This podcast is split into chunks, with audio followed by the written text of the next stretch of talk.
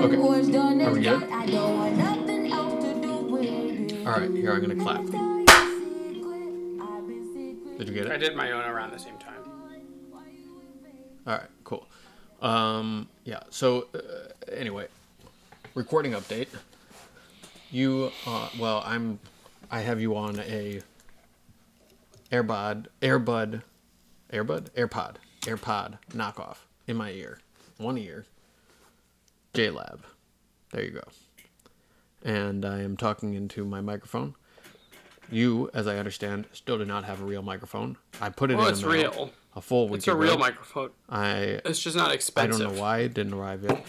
Hey guys, you ever have any trouble Well, with the is. with the United States Postal Service? If you do, please um, please send us an email. Um, you know, maybe we'll we'll talk about it in our next mailbag uh, episode.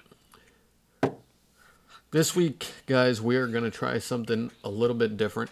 Um, Sam and I love the art of the album. It's the only way to listen to music. And so, over the next few weeks, we're just kind of going to be flip flopping. If you don't Um, listen talking to about a different album, album. if you don't album listen, then you're um, kind of a bad person. I think.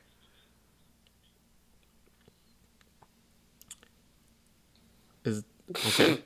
um, that that's one Well, way of looking I, at it. I just think um, you know, there's this this whole generation of song skippers now. You can't do that. It's um, it it demonstrates weak moral fiber. You know, to go through a through an album just skipping along willy nilly to whatever you.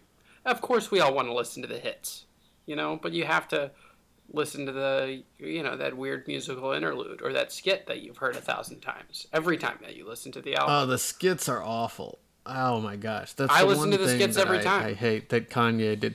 But speaking of skits, our album for this week is "Control" by SZA. How is that speaking of skits? Um, Just because there's that gra- because that- there's sorry, fucking there is that- that- skits that- throughout the, whole album. who- It's her talking to her. She, yeah, that granny or She- whatever. Basically okay so kendrick lamar came out with damn in what april of 2017 Hmm. all right and it was kind of chock full of these little calls with his mom and his grandma His cousin, his his wacky cousin, who thinks that that American black people are descended from the Israelites and that Jews are not. so a couple months later three months later to be exact uh, another album comes out called control by. SZA. Janet Jackson also had an album called Control. It was spelled differently. Uh, and SZA also had a bunch of skits on the album, but they were skits of her talking to her mom and her grandma Yeah, on the but phone. why do you draw the connection Uh, to Damn? Is it because she's a collaborator with? See, I I know that she and I think she Lamar. likes Kendrick. I know. She, Ken, I mean, Kendrick was on uh, Doves in the Wind, uh, which is on Control. yeah, he was. Um, I, and I, I think it, it's just it really reminds me of Damn. Those Really? do.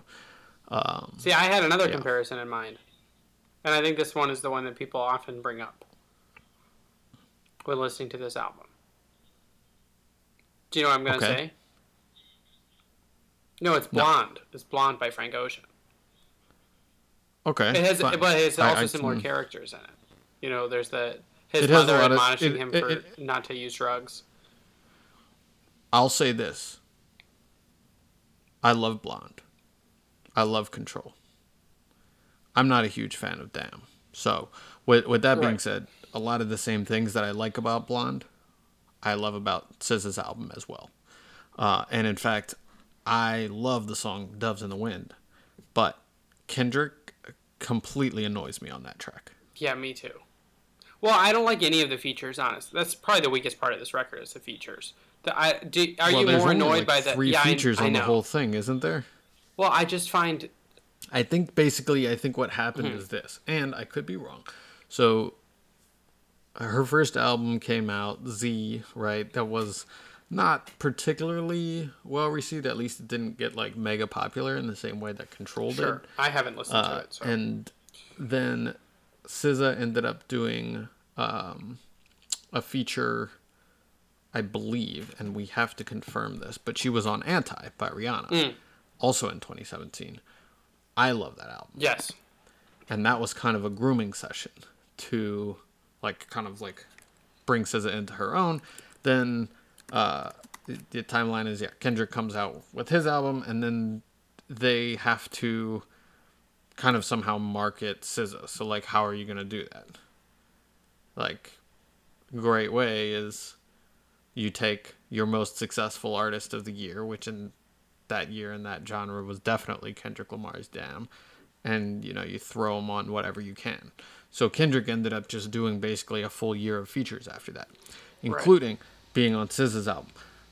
Not to diminish it, because I'm sure SZA was like super psyched to have Kendrick on that album, um, but I, uh, anyway, it's not the strongest part. That's not really what I want to dwell on. Let's dial back a little bit, Sam. You were the one who was pumped about talking about control in the first place. Um, give us the high level. What's your what's your take on on control? Well, from 20 20,000 we love it? feet, the 20,000 foot take is that um, she's a, a songwriter with profoundly personal lyrics um, and like undeniable vocal creativity and and skill. Like she's she's like a saxophone player who sings. Um, you know, a lot of times when I when I start this record off and I'm listening to it with other people, um, like I'll point to the way that she uses her her voice in in Supermodel especially, which is the opening track, um, where she sounds like a damn horn. Like you could you could replace her vocal track with a saxophone and it would be a jazz song. Like um, which it kind of makes it, it does very- have a very jazzy feel to Mhm. it, which is crazy because it's like an entirely electronic album. Right, but she's her her vocal style is uh, she uses a lot of uh, syncopation and, and counterpoint. You know, a lot of a lot of things that you would expect to be employed by, you know, John Coltrane or uh, Charles Mingus. But at the same time, it's I love the, it, and I I completely agree. Uh, her her voice is distinct. I think one description I heard is that it kind of sounds like someone like singing their diary, but like with just the most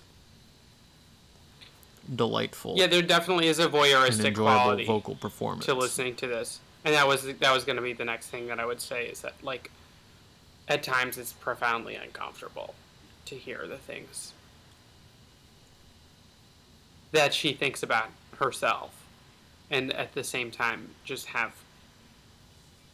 I mean, she clearly has like a kind of a skewed way of, of thinking about herself, all these these profound insecurities, and I hope that there this is like a way that she's able to to get over them, um, because it's it's pretty empowering at times to hear someone so obviously beautiful and talented sing about uh, the things that she does. Uh, you know, this kind of yeah, especially I think especially on on uh, on Drew Barrymore, her kind of uh, skewed way of thinking about herself is is apparent. Um, What are some of those lines uh, that you think of in uh, in Drew Barrymore? Oh, I mean the hook. The hook is that. Uh, oh, it's not just Drew Barrymore. There's some. I, mean, it's all it's throughout it. The, thinking the weekend Garden. is one. But on, on Drew Barrymore, she's she's just uh, concerned that she can't be enough. Sometimes she's saying it coyly, but you know there's sincerity in it as well.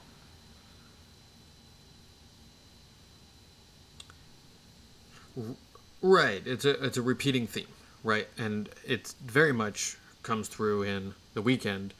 The weekend is her consoling herself um about about being the girl on the side.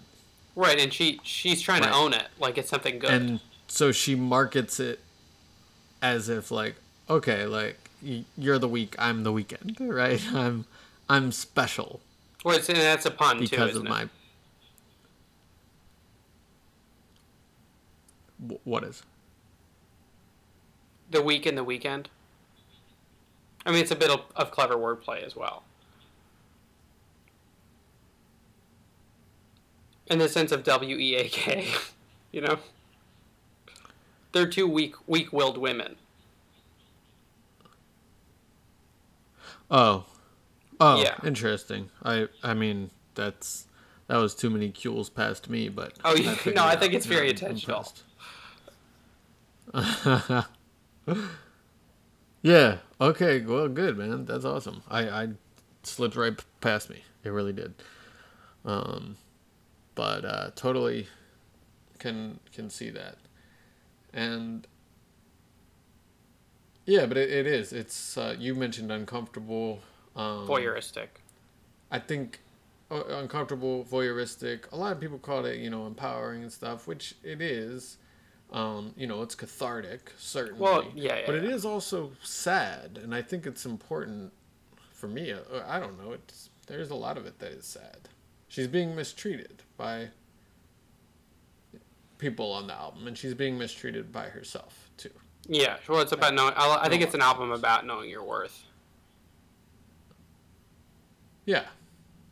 Um, it, it's an album about knowing your worth, and, and I think a lot of that is where it is important and where it comes through. Yeah. Uh, why she would have older women, namely her grandmother and mother, featured in between tracks as kind of that guiding force, Mhm. that comforting light. Um, kind of bringing her home, you know. Of these other uh, feminine influences in her life, like women who, who maybe she's considered, she considers to have kind of figured it out. Like when her grandma comes in on these skits, she's like this wise, you know, this wise truth sayer. Right, her grandma has no doubt And she about anything. no, she, doesn't. She, ever talks. says. She talks very plainly and um, it, it- about like you know fundamental differences of opinion in human relationships or in her own relationships and stuff.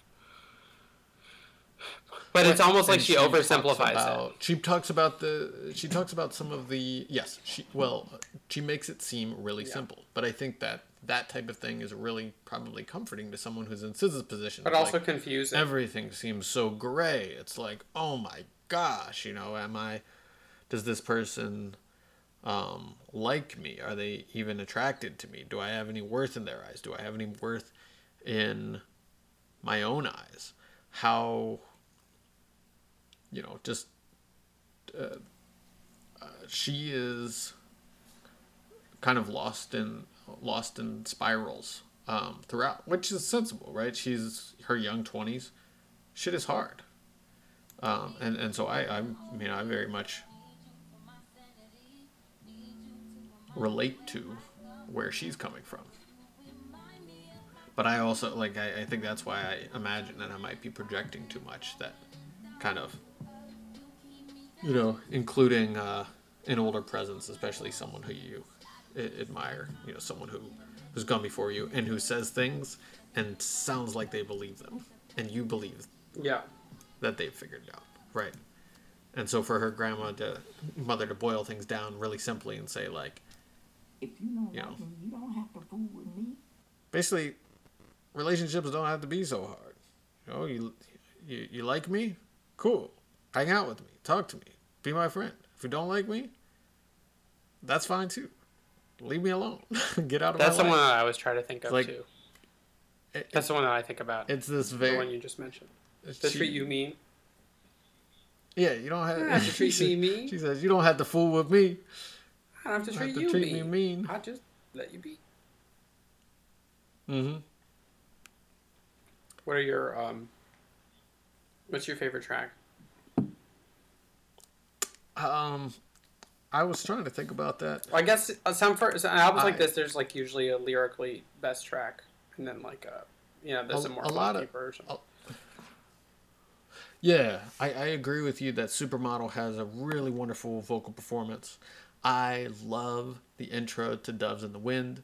when she's talking about Forrest Gump for like the entirety of a verse. Yeah, let's go to that. Can, can we can we read those lyrics? Yeah. We can do that. Well, we can read some of them. Yeah, just Real black men do not deserve pussy, meaning it's more. You see right through walls. Ain't talking about pussy, meaning you deserve the whole box of chocolates. Come at me. Forrest Gump had a lot going for him, never without pussy. You know, Jenny almost gave it all up for him, never even pushed for the pussy. Where's Forrest now when you need him? Talk to me. See, that's a funny She thing that doesn't kind of say, connects. Where's her to- For- she doesn't say where's Forrest now when you need him. She says, but where's Forrest Gump when you need him? She double names him. That's the real verse. It really is. Where's Forrest Gump when you need him? Talk to me. Yep.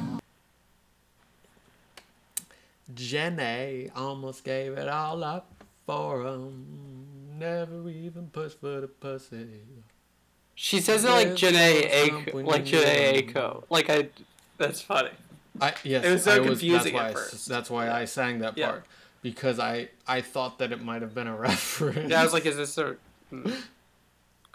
I, and I have no idea. I don't think it is. Um, but I think she just likes. I mean, that's a charming verse, but is it, is it true of of Forrest Gump? I mean, we don't need to get into a, into an analysis of that movie, but I I think I think we. we we're not going to get into a Forrest Gump analysis. well, Uh, we can't. people have already done that. But your what's your Gump analysis for this? It seems like Um, she's just looking for a Forrest Gump character, you know.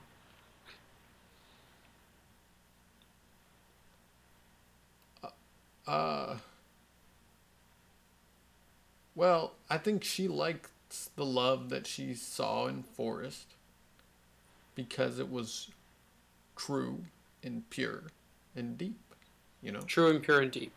it was like it was like Well, the- it came it came without expectations. from a Tyler Childers song. You know, it was uh, it was awesome. Like that's that's the type of love she's she's looking for. And of course, she hits us with uh, "Is Love Galore" like the second song. Yeah, that's the List. that's the one with the annoying Travis Scott feature. That is otherwise a really good song. yeah. Like we said, I mean, the, the features are are kind of they're why this album got popular, probably. Right. Well, that's the biggest single. Oh. The Travis Scott one is the biggest. That one's like double platinum. Um, but uh, but she she is the star of this album. Oh yeah, she doesn't need them. and that's good. You uh, no, not at all, not at all. I And it's kind of funny in context with this So she she did almost all the writing on this album. well, she's a songwriter by trade. But if you she's written songs by. but if you look at um, like if you look at the Wikipedia page for this album, you look at the individual tracks. There's a a very very heavy presence of men, especially on the first half of the album Uh, as like influencers on the tracks. Um, which yeah, I, it was like way more men than women who were like, and, and I think that especially like you hear that on uh, on Doves in the Wind with Kendrick, and maybe maybe that's why that annoys me. Is it kind of that it feels like a wolf in sheep's clothing at times. Kendrick often, I, I, I get that vibe from him, that he's a wolf in sheep's clothing. Yeah, especially when it comes to like him being woke about femininity. No, I think he's a. I yeah. I think he's a closet misogynist. If not even, he kind of tells you what he is, and people just t- tr- still treat him as if he's they they shrug it off. Yeah, they do. He's a, probably a guy who's trying his best. I mean, maybe. many many people internalize misogyny. Yeah, but he's it's go- it's Women, gone past men. internalizing if you're singing about it. Well, remember that also, like, music is music is self-expression and cathartic and a diary. It's not always. It's an important platform. Like you're saying, it's uncomfortable to listen to some things that SZA talks about. She's not necessarily like prescribing you a moral formula for living your life. I mean, that's why she includes her grandma on the track. You know, is that's not what that's not what she's there for. Um, maybe that's not what Kendrick's there for either.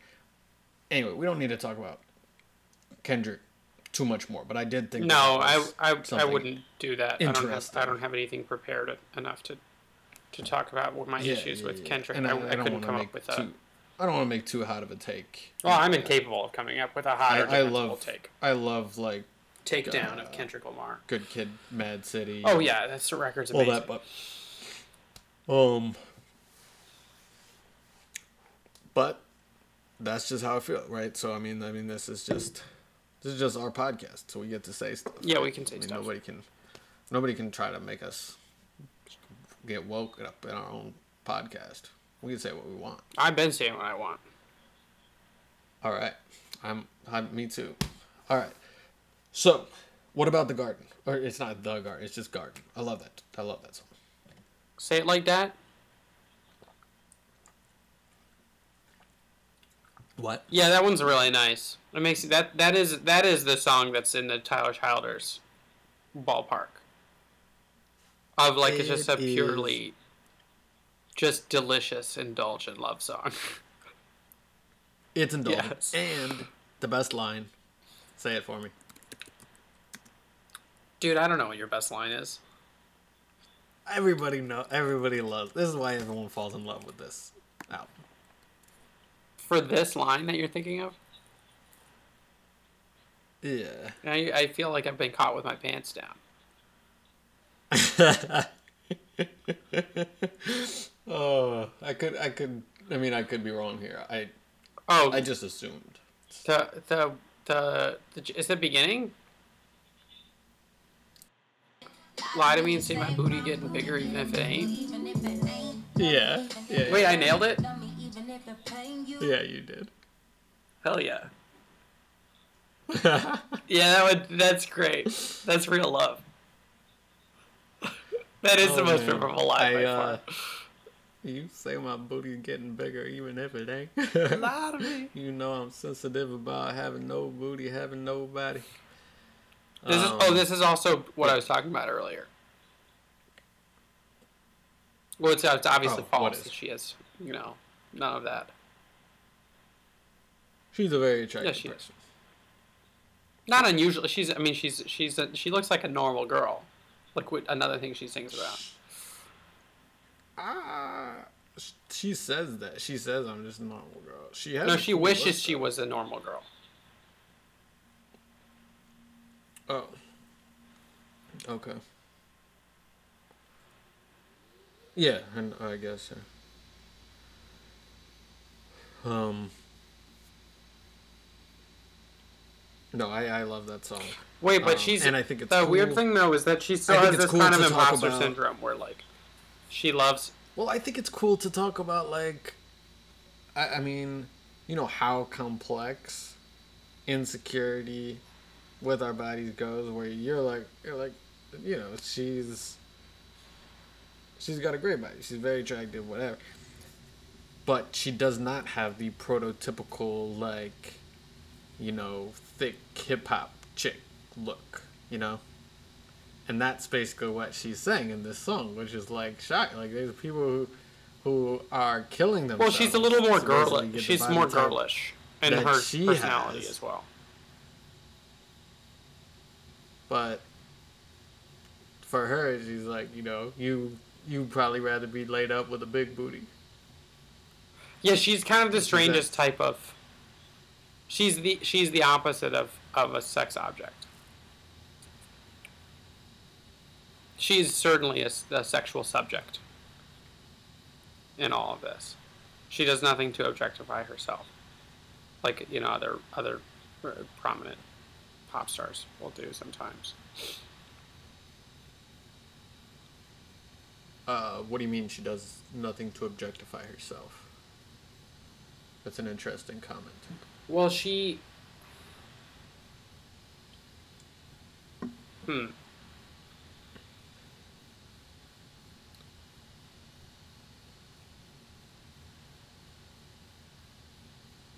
She wants her. She's never selling her body.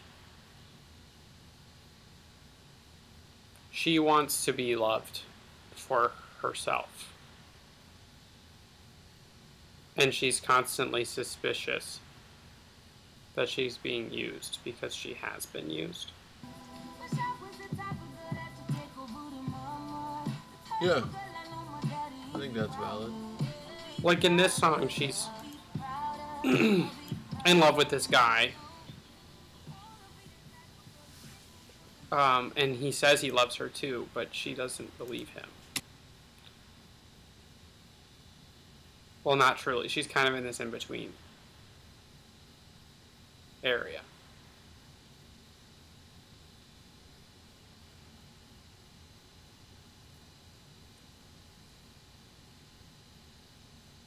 Yeah. No, I, I, I think so. She hasn't come out with anything since this, has she? Not a full length. Which also relates her to Frank Ocean. Sporadic album release. you know, schedule. during well, during this album, she kind of had a, uh, you know, sh- she ended up having a really intense anxiety episode shortly before the Mhm. release, and declared very publicly that she was quitting music forever. Um, and then you know she later was like, okay, like I was just freaking out. Um, we resolved that later that night. You know, it wasn't that big of a deal. She said the rec- record company ended up having to take her hard drive away from her just because They shot, she thought just might delete it. Right, she was just working and re- reworking. No, Grimes did Yeah, that. exactly. Um, Grimes made an entire record and deleted it. And the one that she, would she she remade it and it became Art Angels. That's a side side thing, but kind of interesting. Um, Kanye West did that as well. Um, So do the Killers. he he and he did an interview right before um, it was like shortly before he was supposed to release um, what is that album that says on the front cover it has a picture of wyoming and it says like uh, being bipolar Oh, it's called Yay. is being bipolar sucks no it's awesome yeah yay yeah he, so he like that was like done and then he like Oh, I remember. That was a whole thing last summer. And then got criticized. And then after the interview, he goes and spends two weeks in Wyoming, deletes the whole thing, remakes the whole thing, and then comes out. All right, we're gonna take a quick Yeah. break. Which. Okay, quick break. Hello?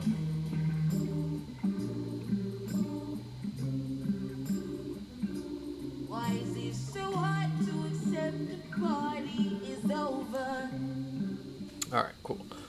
Um, Okay, we're back. so, fella. Yeah, we're, we're back. We're so back.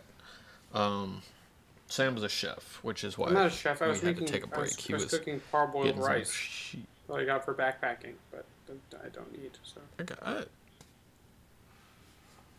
That's some pretty good chefery. What we were talking, what we were talking about was people deleting their albums. We mentioned Grimes doing that. We mentioned Kanye doing that. We mentioned The Killers doing that, um, and almost SZA, but she was prevented from doing it. Imagine if this album was deleted. That would be so sad. delete. Okay, let's talk about why she has a bunch of computers on the front cover and why the name is Control, but spelled like the control Mm. key on a computer. What do you think? Is there any reason for any of these things? Well, the album kind of starts talking about control a little I bit. How does it begin again? I don't lose control. I don't know. Something like. Yeah, it wasn't very good. The- not to like minimize as a that, 'cause theme? it was probably important to her, but to me, I got very little. The. Um, control. I feel like she maybe sees herself. She wishes she had more control, and she also sees the control that others exert over her, and the control that she exerts over herself. Um, you know, uh, manipulation, human relationships, um, feeling vulnerable and not wanting to feel vulnerable. All these things are like, okay, you know, you, you kind of have uh, power dynamics involved. Uh, I'm sure being a superstar now probably adds a lot of complexity even onto that. And then the control key being this is I mean it's an electronic record. She's always on her computer. She's making music on her computer. I think that it's you know it's modern. She's a And modern apparently, she also uses woman. um, It's a modern PCs. album. she Uh, uses a PC. uses what? Why is that? Well, Because on she the does not MacBook, it's command. spelled out as a whole word. Well, she might have she might have a separate keyboard. So I have a Mac, but I ha- but I use So you a, think SZA uses a mechanical keyboard? that says the word control on it. Okay, so it says it either I uses so. a mechanical keyboard or she's a. I mean, if she's in the music I game, actually there's no think way that she both has a of those PC. I just don't buy that. really unlikely. Both of those hypotheses oh, are Both really what? unlikely. mechanical keyboard. She probably uses a MacBook ha- and doesn't having a have a PC? mechanical keyboard. I hope I mean, SZA clarifies. Yeah. SZA, if you hear this, please clarify truth. this question for us. It's the, hope- about the utmost I hope- importance. SZA, if you if you It's tell me Max. that you It's just not. It's, this record is not I'll be very happy. particularly electronic sounding to me. No, no, it's not. It, most people wouldn't even realize. You mean in its entirety? album. Is that true? Yeah. I, I'm I'm nearly certain of it. We should Or confirm that. personnel. There's a drum track. There's a bass track. There's strings on track four. But yes, I think largely, largely yes.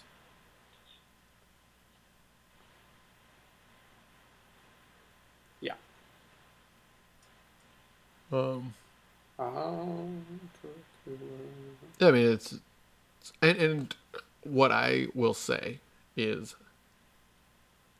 that type of music, electronic music, has lent itself to the type of vulnerability that we see in artists like Frank Ocean and SZA. I think it helps, right? I mean, if you're like alone in front of your computer making music as cathartic self-expression, that's a lot different than writing your songs in a group or even Oh, it's completely different because so much of like corporate pop is written in focus groups. Yeah, like um, what's his name? right. Who's that Swedish producer? Max Martin. He's got all these theories of songwriting and stuff and pop music writing that get incorporated into like everybody he writes for. So basically, instead of having distinct pop stars, you have like different flavors of Max Martin. you have like but all it's not these even Max Martin shadow because what he stars. is trying to sell to you is a reflection of yourself. So it, it becomes. It's I mean it's the odd thing of celebrity, and this is this is kind of what I was talking about with her being a subject rather than an object. Whereas if if if uh, these uh, like other Mhm. other pop records are trying to be. Uh, it's just interesting that this works somehow. Because she does like by accident. What you know these like executives are trying to do very much on purpose. It's art really. You know the most like traditional kind. She's like some some kind of auteur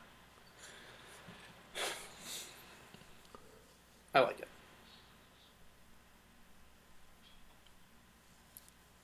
if this album well what do what do we make of the order of this album it is kind of long it's kind of a long album No, it's. I Right. mean, it's it's forty nine minutes long. It's not super long. Mm. which it's super long for a modern album man i feel like everything i've been listening to lately it's like just over a half hour like 10 songs There's 14 songs in this Well, call it a difference in perception. I think this is pretty normal. I think over an hour is unusual.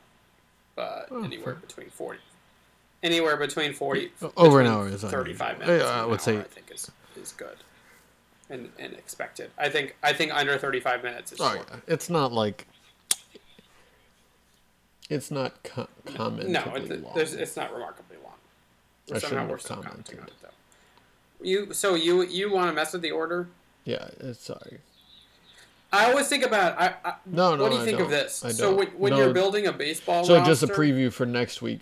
a lot of like managers now within Yeah. the age of sabermetrics say that you should just um, put it in descending order of on base percentage plus slugging percentage.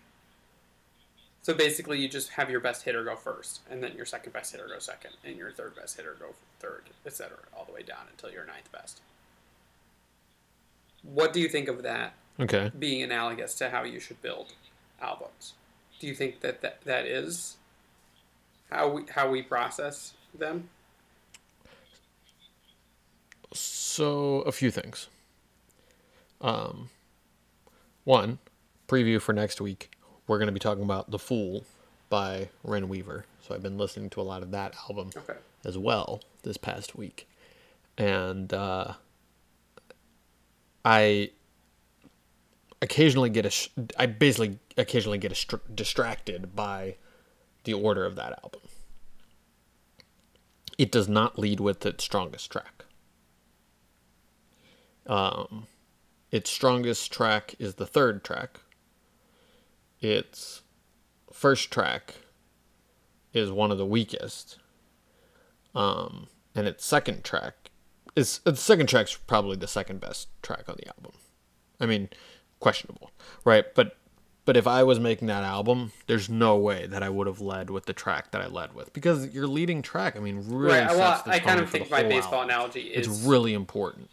How a lot of my favorite albums are, or like a gradual. The other thing, fade. though- but sometimes you want you want a cleanup hitter in the middle. But what I lineup. wanted to mention, what I wanted to mention, is we also uh, have on our on our roster, and we don't have a set date for when we're going to talk about it. But uh, Born to Run, I mean, one of my very favorite albums, and the typical Bruce strategy is finish. Well, he starts in. He, he, I think it's really important to have really You strong have- bookends. you have a strong start, but you you have a blowout finale, right? Like you- the start of your album is, you know, yeah, you you have your radio hit, but you have your cult classic hit as your B side cap end. You know, like bookend that shit. You know, really strong. Um, I guess that one of the reasons why I make the the analog to the I- baseball lineup is There's all of the sorts. Of, I think of it just like as a shape, right? So, like, uh, the reason you want to put your best hitter first in the lineup is because it's more likely that that hitter will get more at bats over the course of a season. The guys who are in the top two Yeah. or three spots in the lineup can see hundreds of more at bats than everybody else. And since I typically listen to albums from beginning to end, and I don't always have a time block to last the entire time, I end up listening to the first five songs way more than Yep. everything else. And that could that's probably and I've recognized that flaw sort Nope. of in the way that I listen to music. And sometimes I I listen to an album on repeat or I'll start on the on you know the B side. But I will Yeah. start albums in the middle I like pretty to just start often for that reason. Um, I I- I'll start albums in the middle, um, or Hmm. from you know a song that was stuck in my head. Um, once I start albums, I never shuffle them. I think it's weird to play with the order of so an that album. sounds like a good reason to do um, it. because the songs really the songs can really flow into each other uh, and i think when we talk about control Well, you you that's talked about very Damn. true for this album like i think a lot of these songs really just like Do you remember that lead detail into about Damn? another and so the order is important They played What with the was the order. They, detail that? they he released it in multiple orders. He released it forward to back and then yeah you're right he did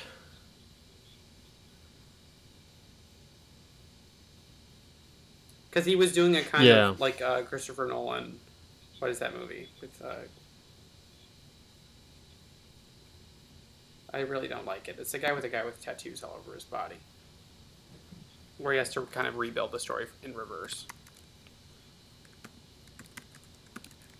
Oh, I like that. Um, that was called. Um, I thought that he. Yeah. Okay. I just I find I, I kind of find his movies called Memento. a lot of times. I thought it was it was kind of like Inception or Interstellar, where he just wants to dazzle you with a concept and distract you from Ye- you know the lack of anything delightful. but the acting was good, and the acting was good, and so was the scenery. I mean, we had a beautiful picture. well, this isn't about that movie though, but this the uh, that album reminded me of it. So, but you're All right. saying well because th- this album has Um, it it does flow into itself, but there's a lot of albums that aren't designed to do that. You know, like like there's there's some albums where they'll incorporate like a transitional musical interlude onto the end of a track and the beginning of the next one where it makes the songs flow together. And I think this might be something like that. But there's also a lot of albums that don't do that that I also love.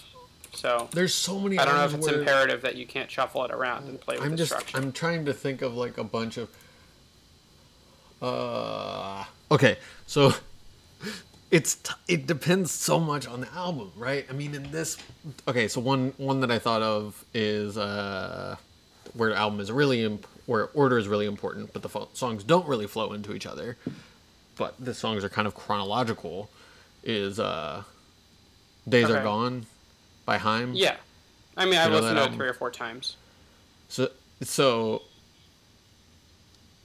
anyway, it's a, it's a breakup album, right? So it starts with her falling in love, uh, and then feeling like things are gonna go forever, uh, and then you know things get hard, and they break up, and then they get back together, um, and you know whatever, and then th- the album eventually ends.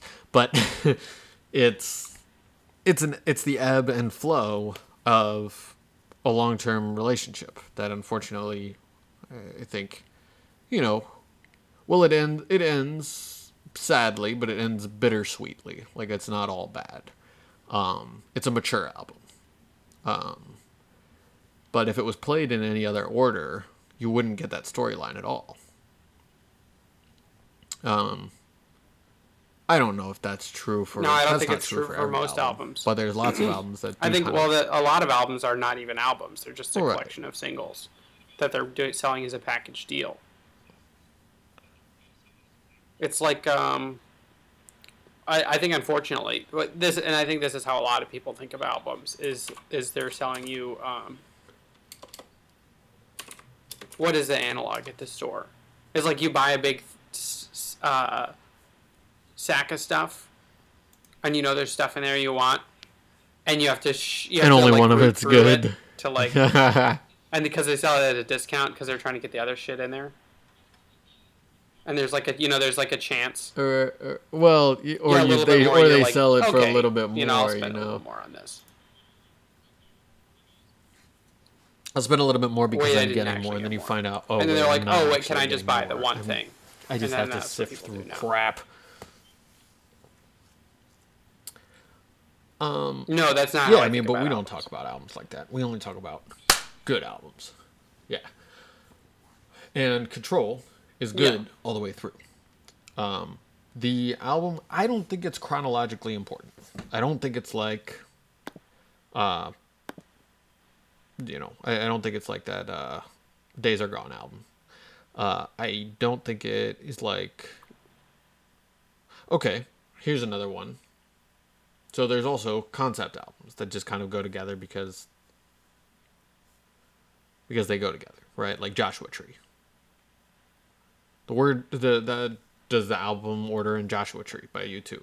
Is that Well, I think what, what the the only times that is important is if you can, if there's an uh, an experience that you want to generate using the order.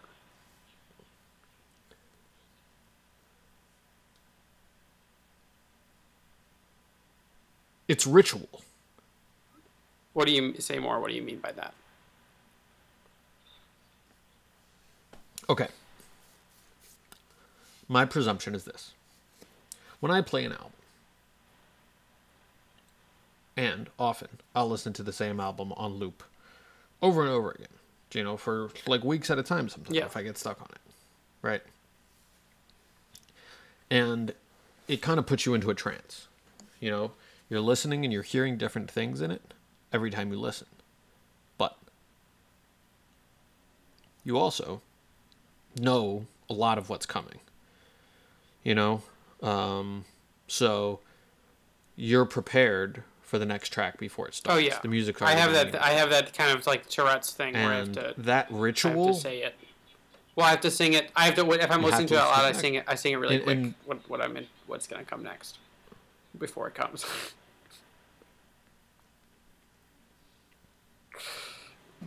But I think that ritual is kind of important and it's basically it's prescribed, right? So maybe the artist didn't originally care too much about the order of their album. Maybe there was a few different ways that it could have gone.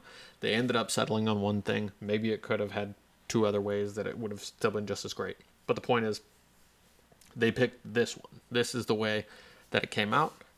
And if you follow the ritual, you're following the same ritual that everybody else who's listening to the album. well, the but that's way just the more. That's the most abstract reason there's to something listen to an album. kind of cool it and comes out. special. Exactly, and I, that's what I was trying to do. Is it's come up with like, you know, for any album, regardless of whether it is uh, a concept album or a collection of songs or in chronological order, or the songs bleed into one another. Maybe it's just best to listen to an album. Well, album. you don't. You're you're not arguing with me.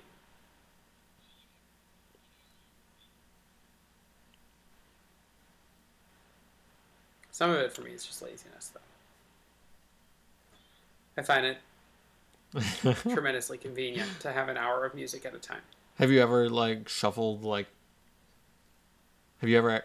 I've like shuffled the Hamilton soundtrack before. That was a terrible. That doesn't sound good.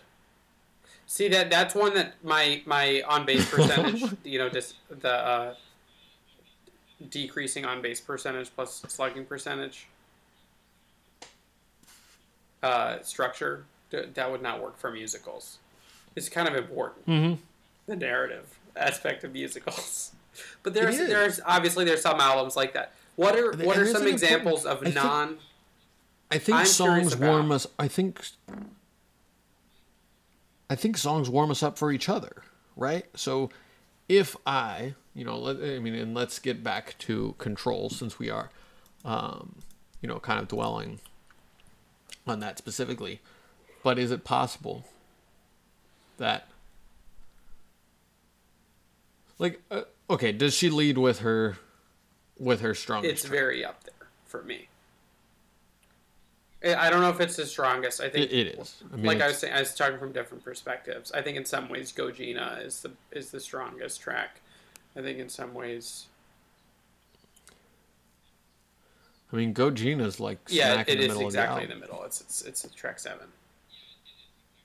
I think in some ways, Drew Barrymore is one. Of And I think the weekend best. is huge, and that's smack in the middle. The garden, it's packed I with great love. tracks. Again, it's just garden. It's not the garden. But those are all very like middling tracks. I mean, basically, it's good all the way Yes. through, which is the hard part. Um,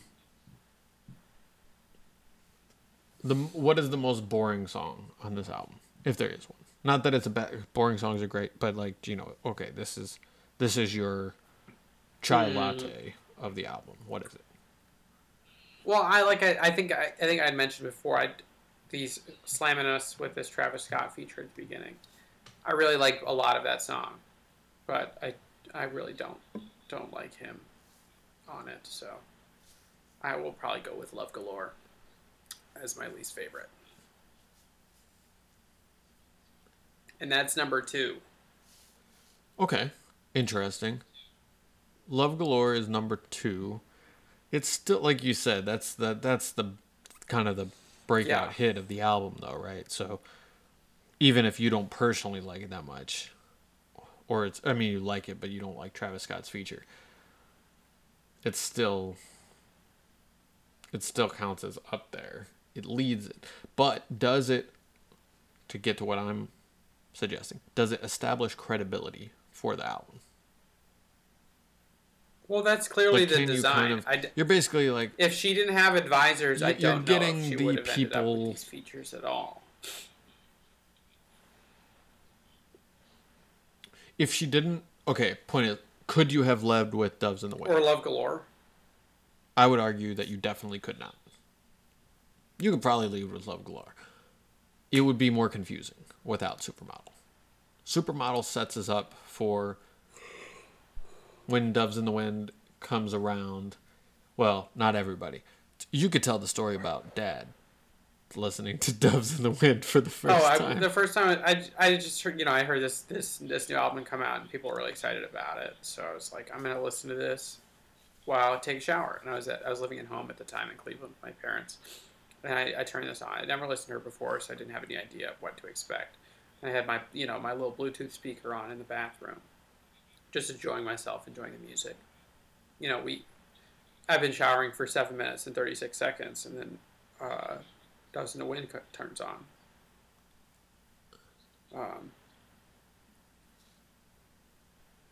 thanks. Good quick math on that, by the way. Three minutes and one second is Supermodel, followed by Love Galore, which is four thirty-five. So yeah, the Doves in the Wind comes comes on, on. and um, my father is very protective of my mother's ears. She doesn't want. He doesn't. He doesn't, and he also wants, uh, especially with with sexual content and with the word motherfucker, he gets uh, a little triggered. So when uh, Kendrick Lamar says pussy, how many? I don't know how many how many times he says pussy in the song. It's so, it's so many. It's because he's rhyming pussy with pussy times. over and over and over again. That I'm just, I'm standing in the shower and knowing Right. this is going to be a problem, but I'm also in the damn shower, so I'm not going to get out and turn it off. Dad's downstairs in the kitchen doing dishes or something, and we live in a, our house is like hundred years old, and you know it's it it's not a big big rock solid structure, so it pretty much anything you're doing in the house anybody can hear anywhere else. So he runs up the stairs. Well, he said he yells from downstairs, "Sam, that's offensive!" Well, then he ran out. uh, instead of just turning it off himself, he demanded that I get out of the shower and turn it off. So I was like, so scared and and angry, like dripping all over the place, turning this off. So I still have some. I I think there's still some front of your latent dad, trauma Turning off the pussy song. with his song. For me, like I think I still wince when I hear it every time he says pussy, but not because of my own, you know, gentle constitution, but because of this experience. Well, it's it, it it's kind of one of those, and, and I don't know. This is, will be an interesting exploration, but it's kind of one of those things, and maybe this is why again.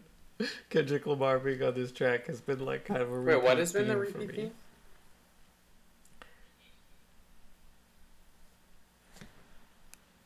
Well, you know, uh, uh, point is,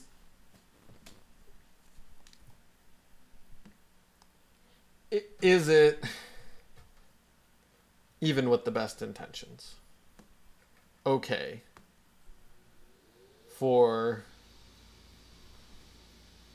a man to say pussy 15 times in a row.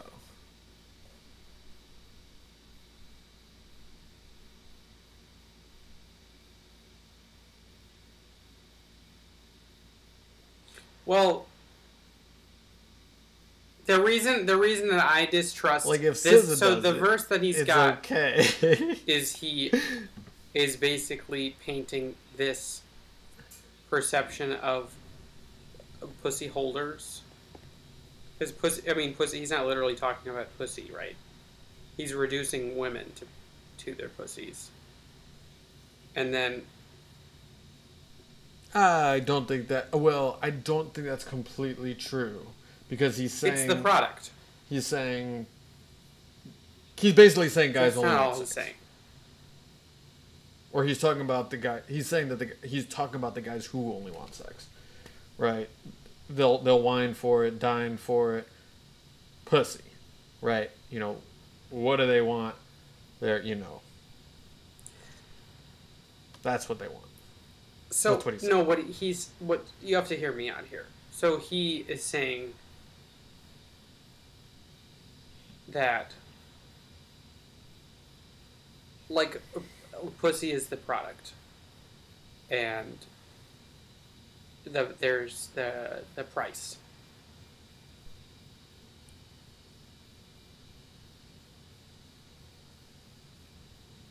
There is a price for it, and you don't always know what it's going to be.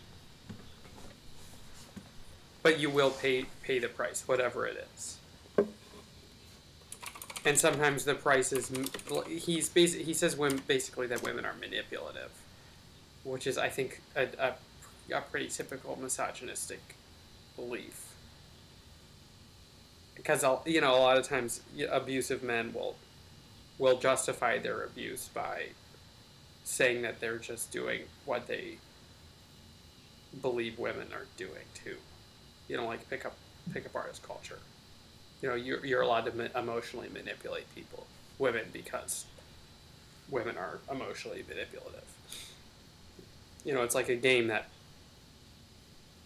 you both are supposedly playing, when that's not really true most of the time. I don't know. I really don't like this verse.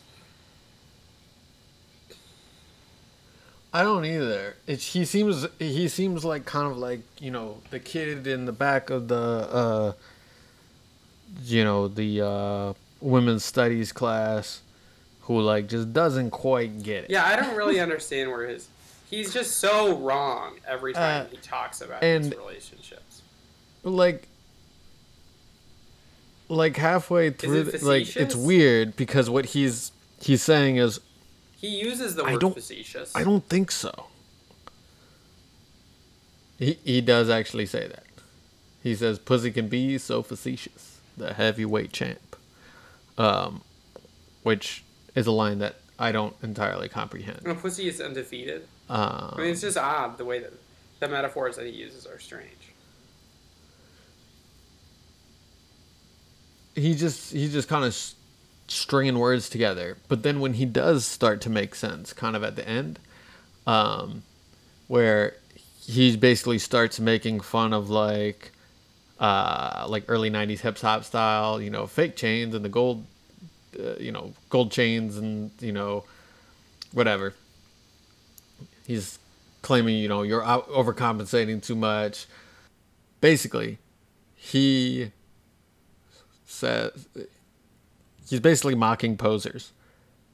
But then he goes and says, um, you know, if she fuck a young man like me, it's over for you. So basically, he's making fun of guys for posturing and saying that that's not cool, and it quote won't get you no pussy. And then he goes and postures Well, he, like an he's been idiot. posturing the whole time. What the fuck?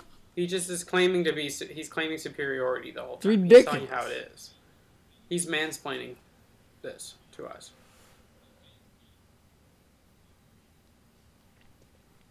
It's yeah, it's like it doesn't make any sense. I think it's just inscrutable enough that he can get away with it. Like it's just slightly too difficult to understand, or what he's saying that he can he can have it mean whatever he wants it to mean. What's that? I mean, you can kind of say anything you want in this kind of rhyme schemey way. Because he's not being too literal at any time. Like, you can never be like, you plainly said this. It just gives you a weird feeling. Anyway, I think we're talking too much about Kendrick Lamar. It's not his record. Yeah, it's not his record. No. Anyway. Yeah, those two tracks I might even just take off. So I remove the features. I don't, I don't need those guys on, on this. I like that Isaiah Rashad and feature in Pretty Little Birds though. I like her. I like the part about. I like the Yeah. part about Forrest Gump at the start. Mm.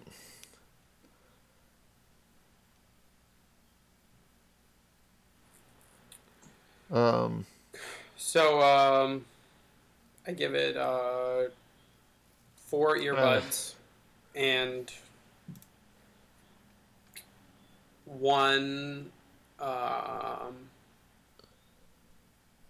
one little uh, d- dancing guy.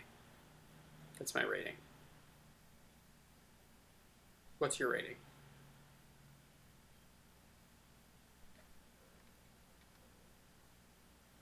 I would I would give this album. Uh, I think I think it's you know nine out of ten. What? What are the 10. units? Really, I mean, it's a solid solid album. Um, Nine just earbuds. integers. Not earbuds. I don't give away earbuds. What would you do with nine earbuds? How many ears do you have? I lose them a lot.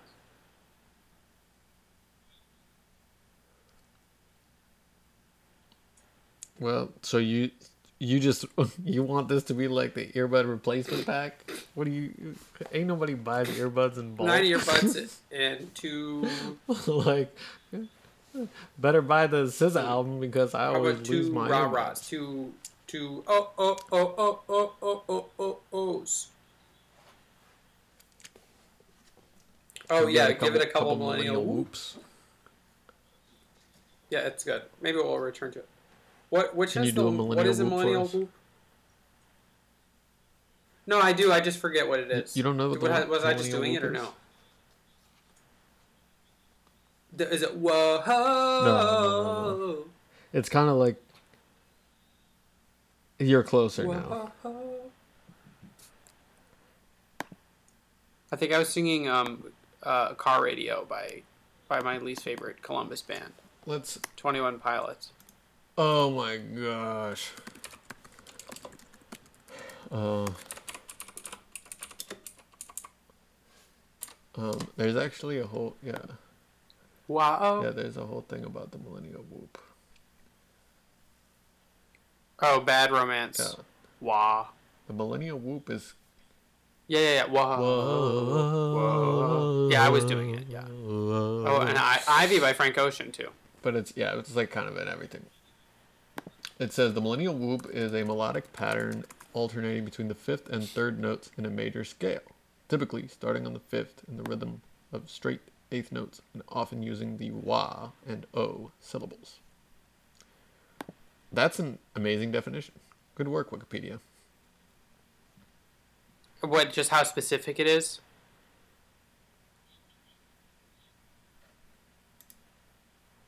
Yeah, Yeah, we see we're we're it's aspiring a, towards this type of rigor. I mean, that's one. We are. No, we're not. Um, yeah. Well, yeah, good job. for us. Wait, did you just end we it? great. Oh, okay. No, no, no, I I think we mean, can I end was it. So just- let's uh let's say goodbye. I was just commenting. And next week, uh, next week we got some Ryn Weaver coming in. Yeah, thanks. Yeah. Bye bye. Thanks everyone for tuning in. Do we have? Do we have? Uh, we're just leaving. We're, we're not even. You gonna sing or something? Some sort of ceremonious goodbye. Yes. Um. Hmm. What should I sing? Um, can you give me three choices? Here, I, I, I kind of want to sing this.